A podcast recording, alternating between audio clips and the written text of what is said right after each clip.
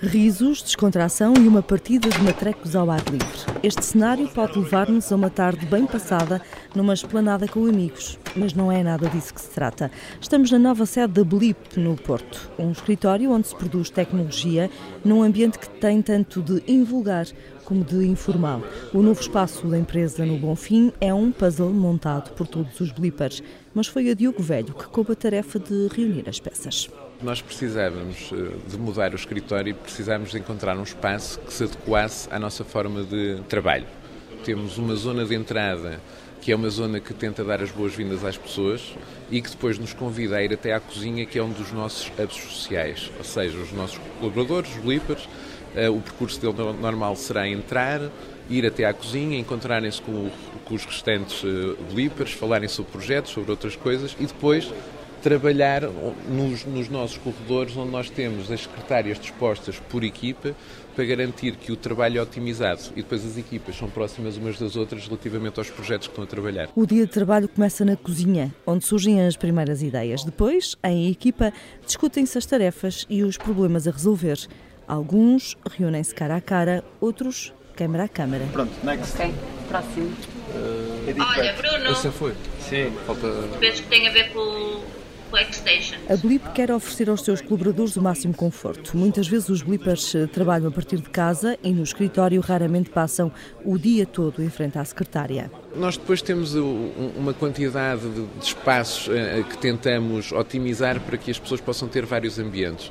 Uh, temos uma sala onde as pessoas podem fugir àquilo que é o, o, o, o, burburinho que existe no open space. Temos um espaço exterior onde temos uma horta biológica que depois vai alimentar a cozinha com produtos uh, biológicos.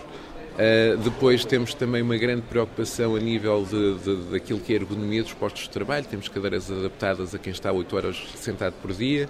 Temos também grandes preocupações com reflexo em monitores. Uh, portanto, todo o escritório é pensado para dar o máximo de conforto e de segurança uh, aos nossos colaboradores. Num ambiente descontraído como este, não é estranho pensar que há trotinetes e skates a mover-se entre os sofás coloridos. Mas o que faz uma carruagem de madeira à entrada da empresa? Helder Martins, o diretor-geral, explica. Foi, no fundo, quase a, a, mensagem, a forma de dizermos que aqui está, está aqui uma sala de reuniões que é, claramente tem um aspecto informal. Usem-na, por favor, uh, partilhem, tenham, tenham conversas de, de qualidade. Normalmente, quando, quando temos uma visita que vem, que vem de fato ao escritório, fazemos questão de fazer a primeira reunião aqui na carroça. O novo escritório vem acompanhar o crescimento da Blip.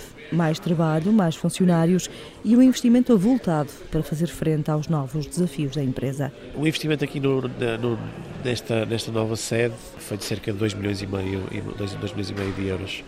É um investimento considerável, mas mas na, na linha daquilo que na, li, na linha daquilo que já, que já tem vindo a acontecer uh, desde 2012 eu diria que desde essa altura o investimento total é da, na ordem dos 30 milhões de 30 milhões de euros Primeiro eram dois, passados três anos 35 e agora são quase 300. Falamos do número de funcionários da Blip. Como alfaiates da tecnologia, começaram a fazer projetos à medida, até decidirem juntar as agudas do software às linhas da Betfair.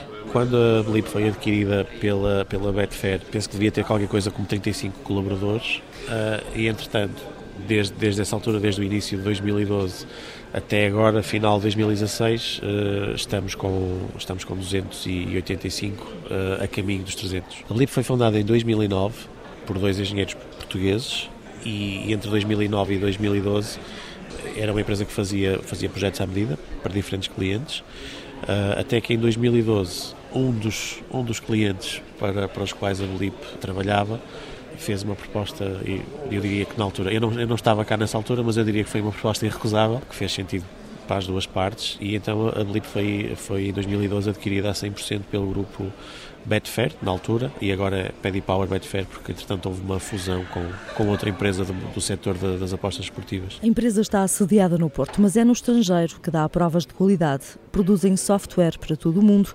menos para Portugal. Tudo que a Lip produz é exportado. Neste momento, uh, obviamente, a nossa maior base de, clientes está no, está no Reino Unido e Irlanda, mas depois também estamos em mercados como, como Espanha, Itália, sei lá, e mais, e mais algumas dezenas espalhados por, por todo o mundo. Austrália, Estados Unidos também, temos, também temos produtos lá. Curiosamente, neste momento, não estamos a operar em Portugal, porque, porque ainda estamos em processo de certificação. A lei do jogo em Portugal foi, foi aprovada há uh, mais ou menos um ano e estamos neste momento em processo de certificação dos nossos produtos, por isso esperemos que em 2017 possamos também estar a operar. Uh, nós estamos a operar, obviamente, estamos, estamos a desenvolver software, mas temos os nossos produtos disponíveis para para o público também, também em Portugal. Os colaboradores da Blip trabalham em condições que a maior parte das empresas portuguesas não pode oferecer. O ambiente é descontraído e inovador, mas o que prende os Blippers é o desafio tecnológico apenas comparável com as grandes empresas internacionais. Nós somos uma, nós somos uma software house, por isso o que a Blip oferece é, antes de mais, um desafio, um desafio tecnológico único, do, pelo menos aqui no país, eu, eu acho que podemos desta parte podemos dizer que é, que é um desafio único, na medida em que os sistemas e os produtos que nós desenvolvemos eh, estão disponíveis para, para milhões de clientes uh, em todo o mundo e estão sujeitos a uma carga a nível transacional que só, só podemos encontrar, uh, encontrar coisas equivalentes quando falamos de empresas uh, internacionais e de referência como Facebook, LinkedIn e coisas desse género. Os fatos e as gravatas não se passeiam por este escritório. O vestuário não tem importância e os únicos códigos que interessam são os informáticos. Não há dress code. Nós focamos naquilo que é o essencial e o essencial são os resultados. A partir daí, tudo aquilo que, que, que, que ajudar os nossos colaboradores a atingirem os resultados pretendidos, não, não há problema. E estabelecendo um dress code, acho que até ia ser contraproducente, porque muitas vezes só o simples facto de, de alguém ter que usar um fato, ou, ou às vezes nem isso, ou, ou um blazer, já é, já é um entrave para, para aceitar um para aceitar o emprego. Se os estilos e as modas se misturam nos corredores, também a língua portuguesa se funde com o inglês.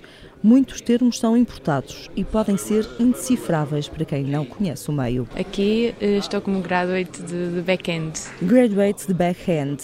Esta é a função de Ana Pereira, que explica em termos leigos. Basicamente é a parte de, enquanto temos o front-end, que é mais a parte de design e a, e a parte que o cliente vê, digamos assim. A parte back-end é mais a parte dos serviços e APIs de, de, das aplicações. Vá. Ana chegou à Blip há cerca de um mês, tem 25 anos e apesar de trabalhar no meio maioritariamente masculino, nunca se sentiu diminuída ou menos capaz. Às vezes há esse, um pouco esse estigma de, de ser só uma profissão de homens eu nunca me senti excluída por ser mulher. Simplesmente, pronto, há pessoas que se calhar pensam assim e se calhar não arriscam nestas áreas, mas eu, pelo menos por experiência, nunca tive esse problema. Apesar de estar, por exemplo, numa equipa, em termos de, de back-end, ter, ter a única rapariga, nunca me senti, digamos, atrás por ser uma rapariga. A qualidade dos blippers é a prioridade da empresa. Helder Martins explica que na hora de contratar novos colaboradores, o mérito está sempre acima do género. Eu não diria que é uma preocupação, é algo que nós tentamos fomentar e gostaríamos de ver mais mulheres a trabalhar na, na área de tecnologia. Não é algo que nós forçamos. Quem trabalha cá trabalha porque é competente porque, porque merece. Não, não é algo que fazemos deliberadamente ou que temos, ou temos cotas definidas. É algo que nós gostamos gostaríamos de ver acontecer, ver mais mulheres a trabalhar em tecnologia. Felizmente temos tido cada vez mais. Eh, quem cá está, está cá porque tem mérito e merece cá estar. Quem não tem telhados de vidro pode ter paredes de vidro. É esta a visão de Helder Martins que garante que a empresa assenta num pilar fundamental, a transparência. O diretor-geral leva o conceito de forma tão literal que no escritório não há gabinetes e as salas de reuniões têm paredes que deixam ver tudo o que se passa lá dentro. Mesmo assim, explica o bliper Frederico Sampaio, é difícil que os 300 colaboradores se conheçam todos. Os mais velhinhos é muito mais fácil, agora as pessoas que entraram mais recentemente Uh, é mais complicado, mas começa só aos bocados. Com alguns eventos que nós temos aqui no próprio escritório, é mais fácil de começar a, a, a conhecer mais pessoas as mais novas principalmente, é mais fácil dessa forma. Os eventos que a empresa promove, o ambiente descontraído e a autonomia a que cada blipper tem direito não influencia a forma como o trabalho é feito.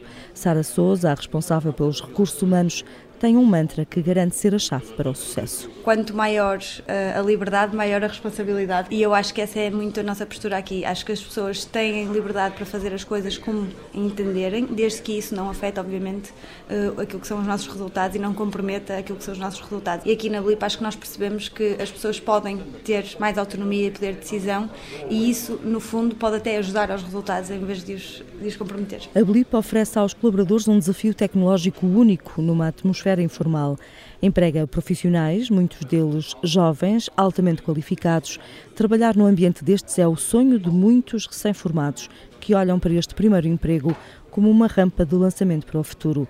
Sara Souza traça o perfil de um verdadeiro blipper e explica o que é preciso para entrar nesta empresa que quer ser uma segunda casa. Ter uma energia uh, muito grande e, ser, e querer mesmo ganhar, querer ser uh, o melhor naquilo que se faz. Acho que isso é uma coisa essencial para nós. Conseguir trabalhar em equipa, colaborar com os outros, ter uma atitude de low ego, um bocadinho também, é querer ganhar a todo custo, fazer o máximo para que isso aconteça, não de uma forma individualista, mas sim em equipa. Será preciso acrescentar mais? Acho que não.